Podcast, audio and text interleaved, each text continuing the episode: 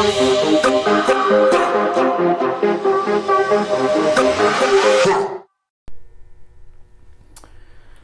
welcome to the uh, the Health Factory podcast. This is Josh, and I'm here with the one and only Dusty Holden. Dusty, welcome to the show. Hey man, thanks for having me. Hey, uh, so today we've actually been sitting here talking for the last what 15 minutes or so about injury Yeah, because we uh, we don't see a lot of people that get injured doing CrossFit.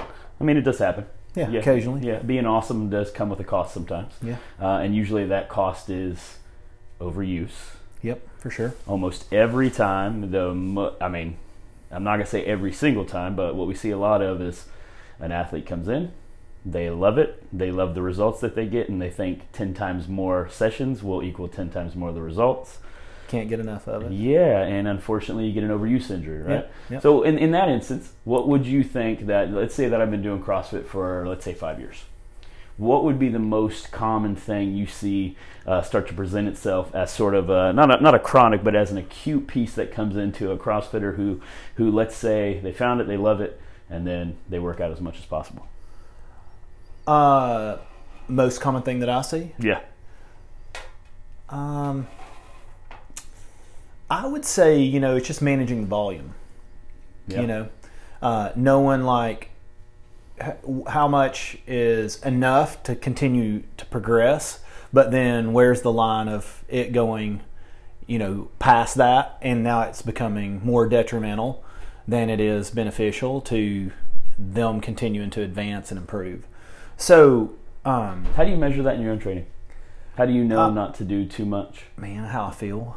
Yeah. you what's know. a what's a sign for you that you say like, man, I need to either calm Back the off. volume or calm the intensity down? Yeah, I think just in the way I feel. You know, Okay. if I'm if I'm dragging myself into the gym every day and um, just not excited about training and struggling with a little bit of motivation, Yeah. then I know. And you know, I think the longer that you do it, um, the more you start to be in touch a little bit more with those type things. You know how your body feels. I think early on, you you've got a goal in mind, or you have uh, you know a place that you're wanting to to get to, and so Sure. you push past you know a lot of maybe little red flags uh, along the way. But then at some point, you know you you shift into all right, you know. Um, what does this look like long term for me? I really enjoy it. How do I continue to do it for a long time? And I think that's where, you know, finding that sweet spot of how can you continue to progress yourself and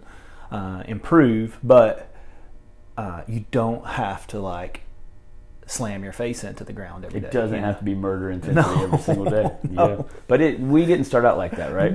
Like we No. started out like and we Oh, know from that's a- experience, right? Like we did do hundred miles per Oh, hour man. hundred percent of the time. Yeah, And you learn that's that's that probably ain't it. absolutely. Yeah. Yeah. I mean, we've talked about that before, you know, and like I look back at things that I we did when we first opened, you know, and c- compared to what we're doing now, it's.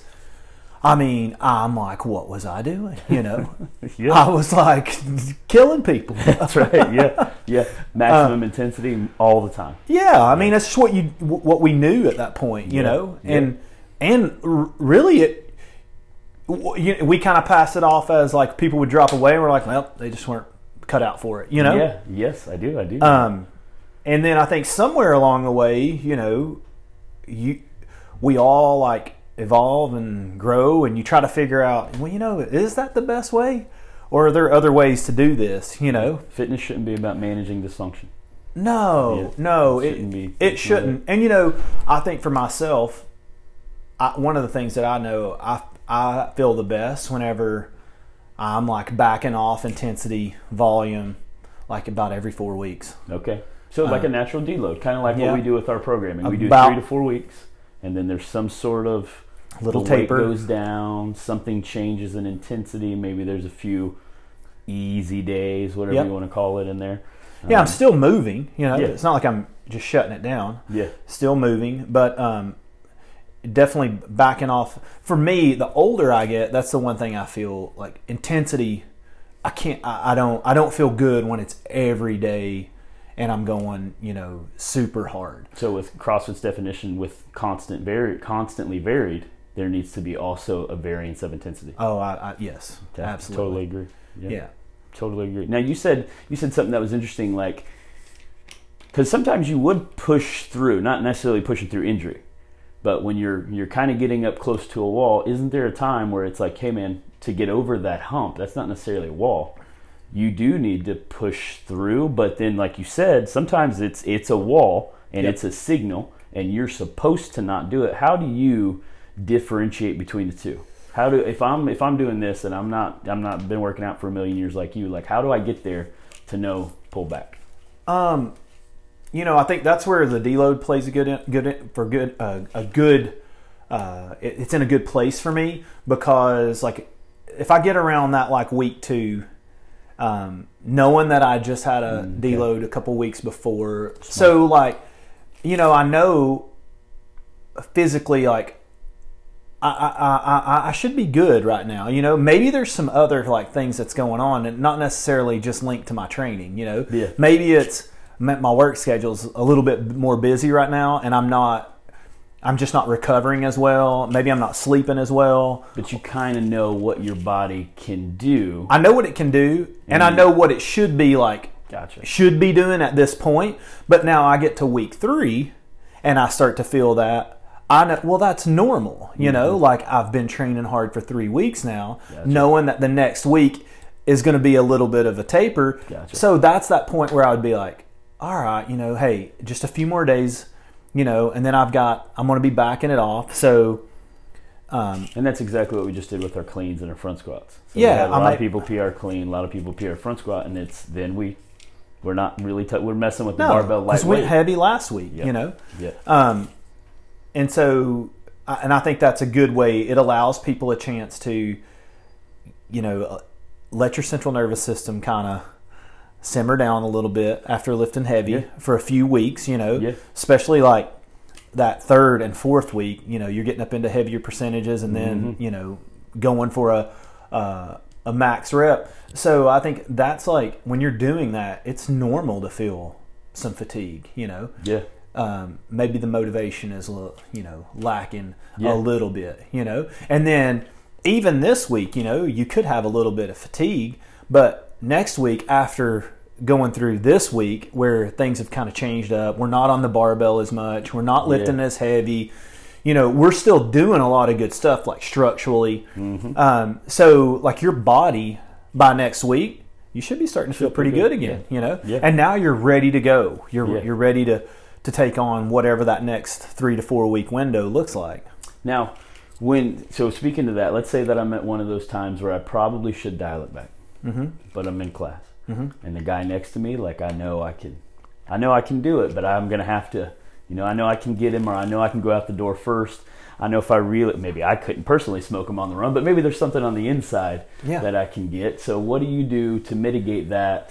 Um, because because if we get right down to it, we're not supposed to compete every day. We compete with ourselves, but we're not supposed to be competing every day. We're supposed to be training, Yeah. or we're supposed to be practicing.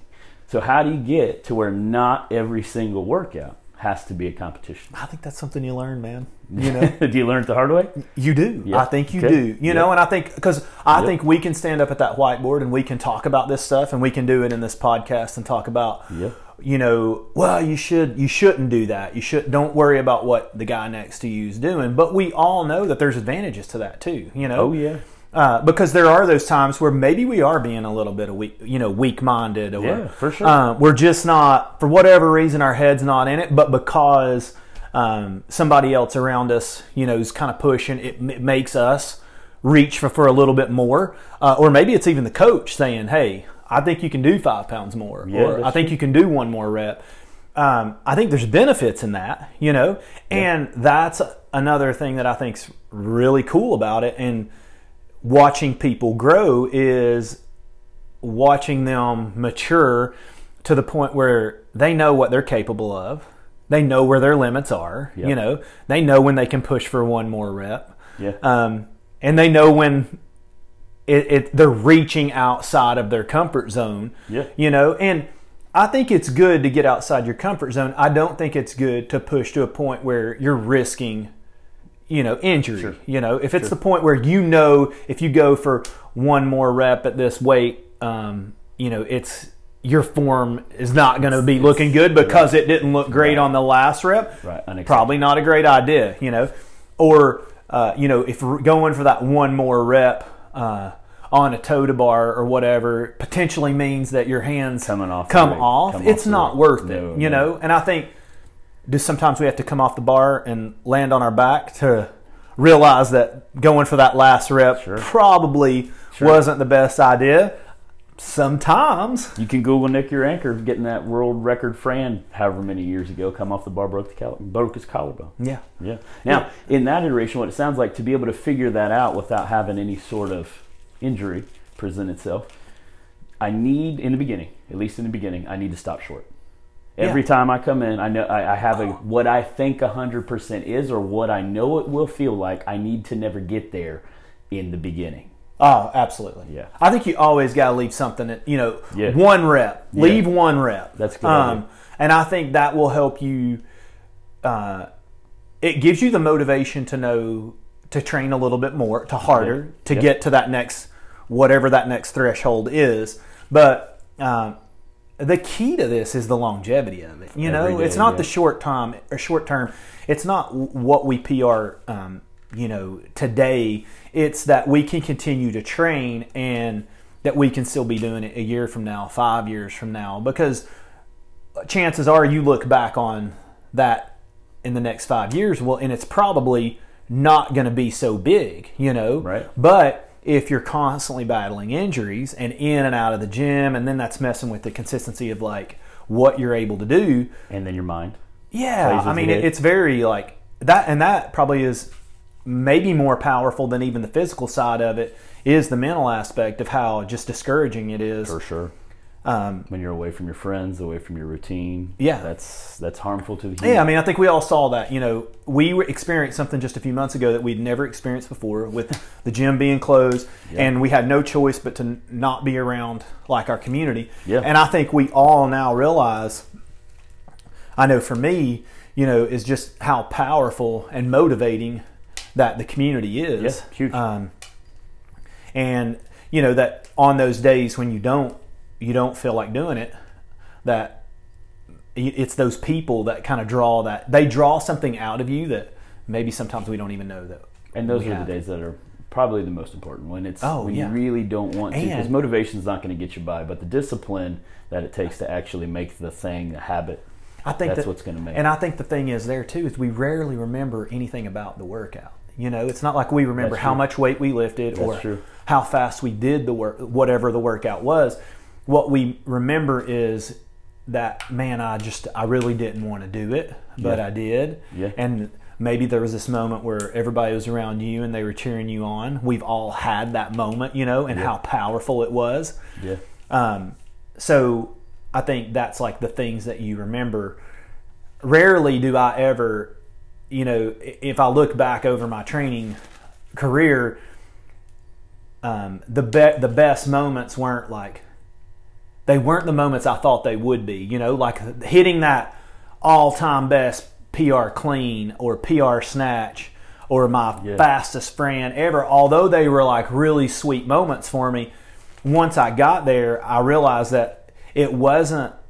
It's not the number that that was that made it like awesome. It was for me. I knew everything I had done to get to that So point. the journey rather than the destination. Oh, for sure. You Yeah. know, and that's what I remember. It wasn't like you're like, well, I mean, it's what's next. It's on to Yeah. the next. Okay, I hit this. Well, now I'm five pounds more. You know, So if or you would make the journey it more about the journey as opposed to all of the end results, then maybe we stay in the game a little longer. I think that's. I think that's. And like you were talking about with with it, looking at it at, at kind of five years from now, you're just talking about the definition of health, which is fitness over your lifetime. It's not necessarily how fit you can be today, Yeah. but it's how fit can you be in 15 years from now when you try to bend down, pick up your kids. How are your knees? How's your back? How strong are you then and there? Yeah.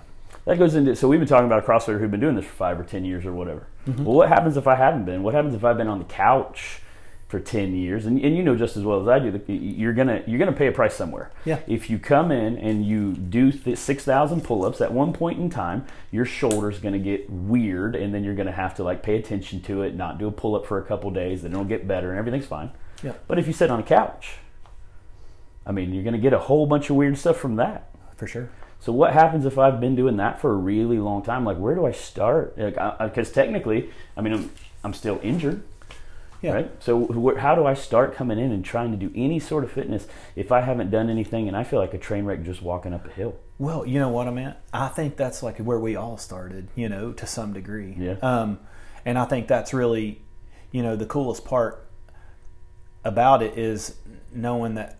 I mean, to my knowledge, we have a lot of amazing athletes here, but we don't. yeah. We're not talking about a gym full of professional athletes. You know, We have a lot of amazing people. We have a lot of amazing people, but it's not like we all came from these elite athletic No, backgrounds, you know. And we do have some people who are phenomenal athletes, but um, I think it's just understanding that really no matter what you see, you know, you're going to see people doing muscle ups and putting barbells over their head and uh, doing burpees and all these different things that you think, oh, I can never do that. But those people thought that exact thing, you know, like sure.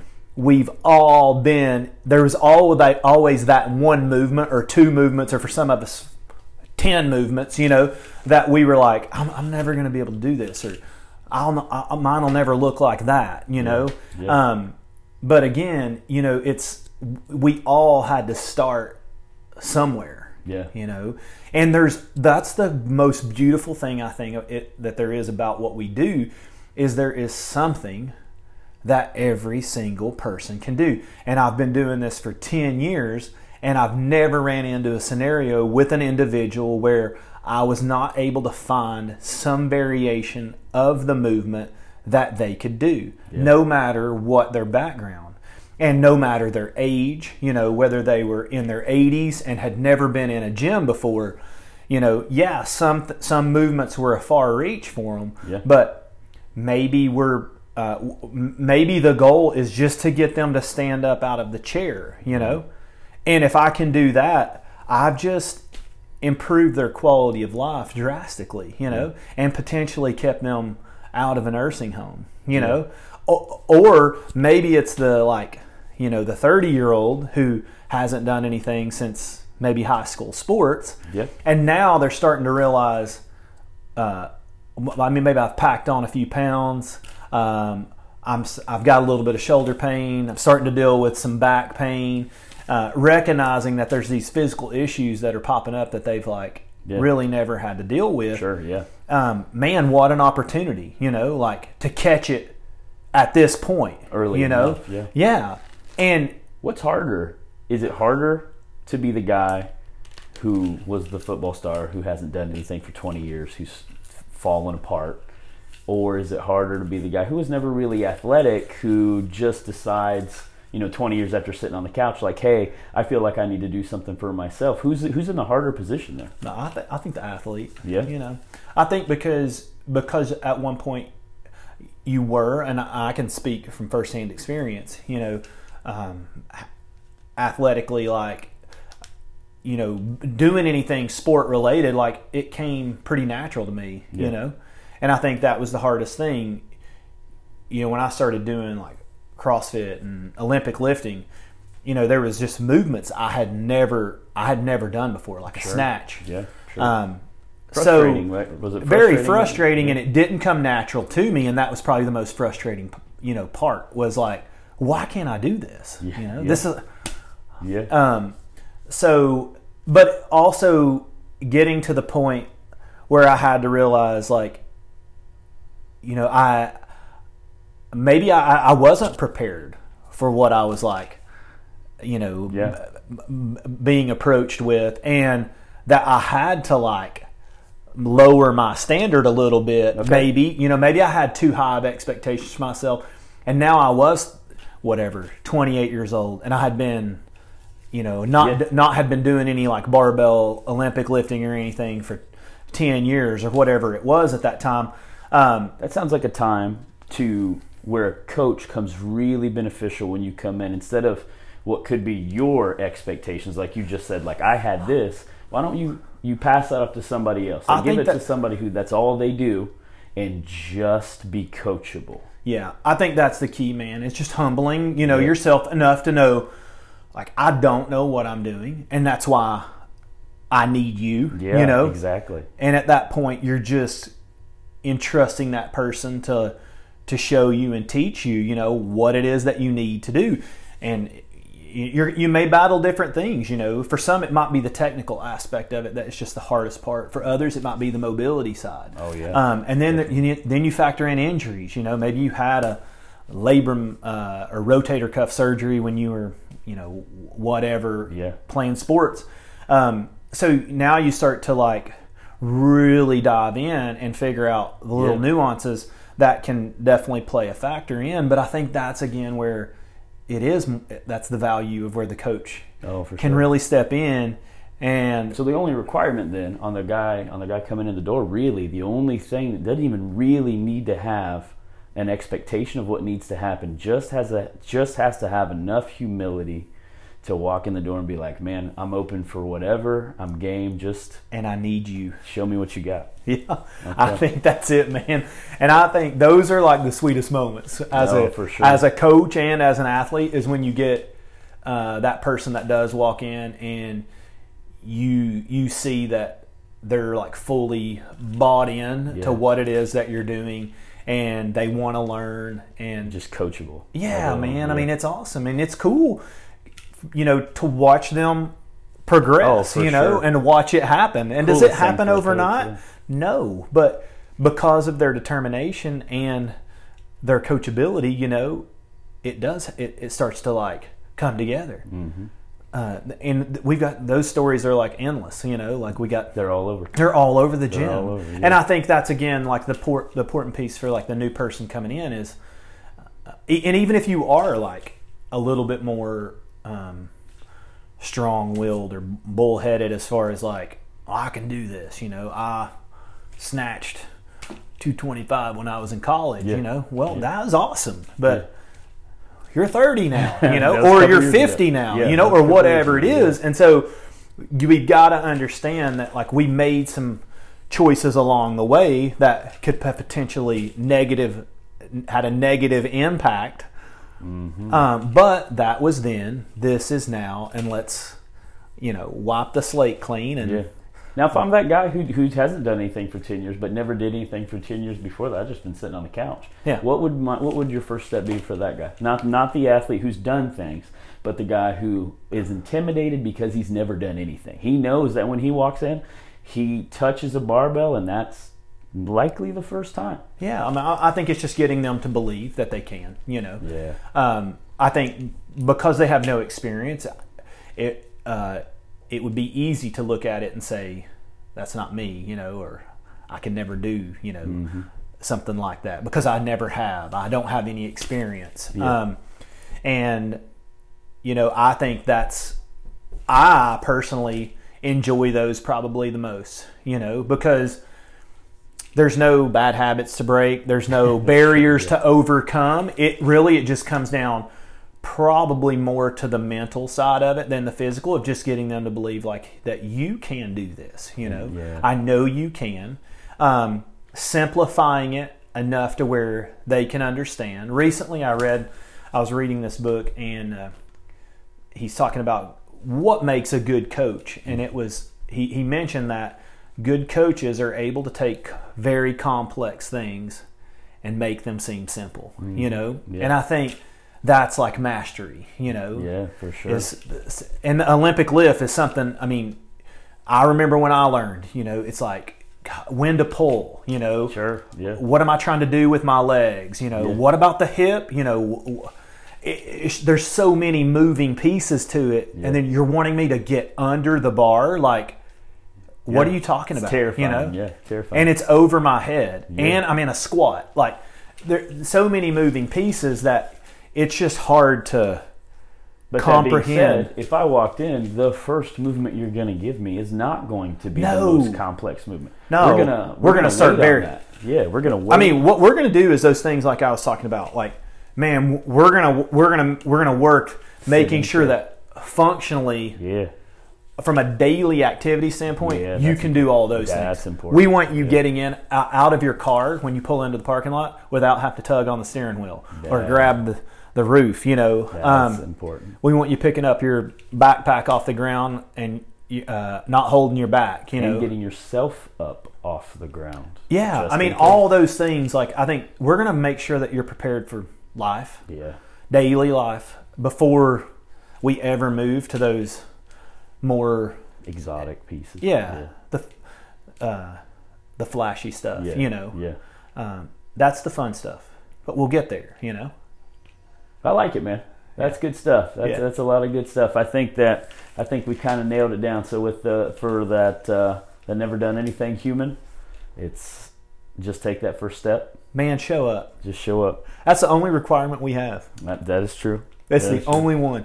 If you just show up, man, we'll take it from there. And that uh, that guy who's who who who did do things but hasn't for a while. Maybe it's maybe it's hey, uh, be coachable, Yeah, just let us help. be a little humble. That's what we do. Um, That's all we do. Yeah, it is, Yeah, and I that's mean, all we do. I think we're like we're so committed, and uh, and we want nothing else than for people to be successful and learn and do new things that they maybe have never done before, or maybe haven't done in years. Yeah. So, um, man, we just like to see people uh, succeed and be happy and live their best life. And with that, I think I think we'll call it. That does it. Thanks, buddy. All right, man. I appreciate it.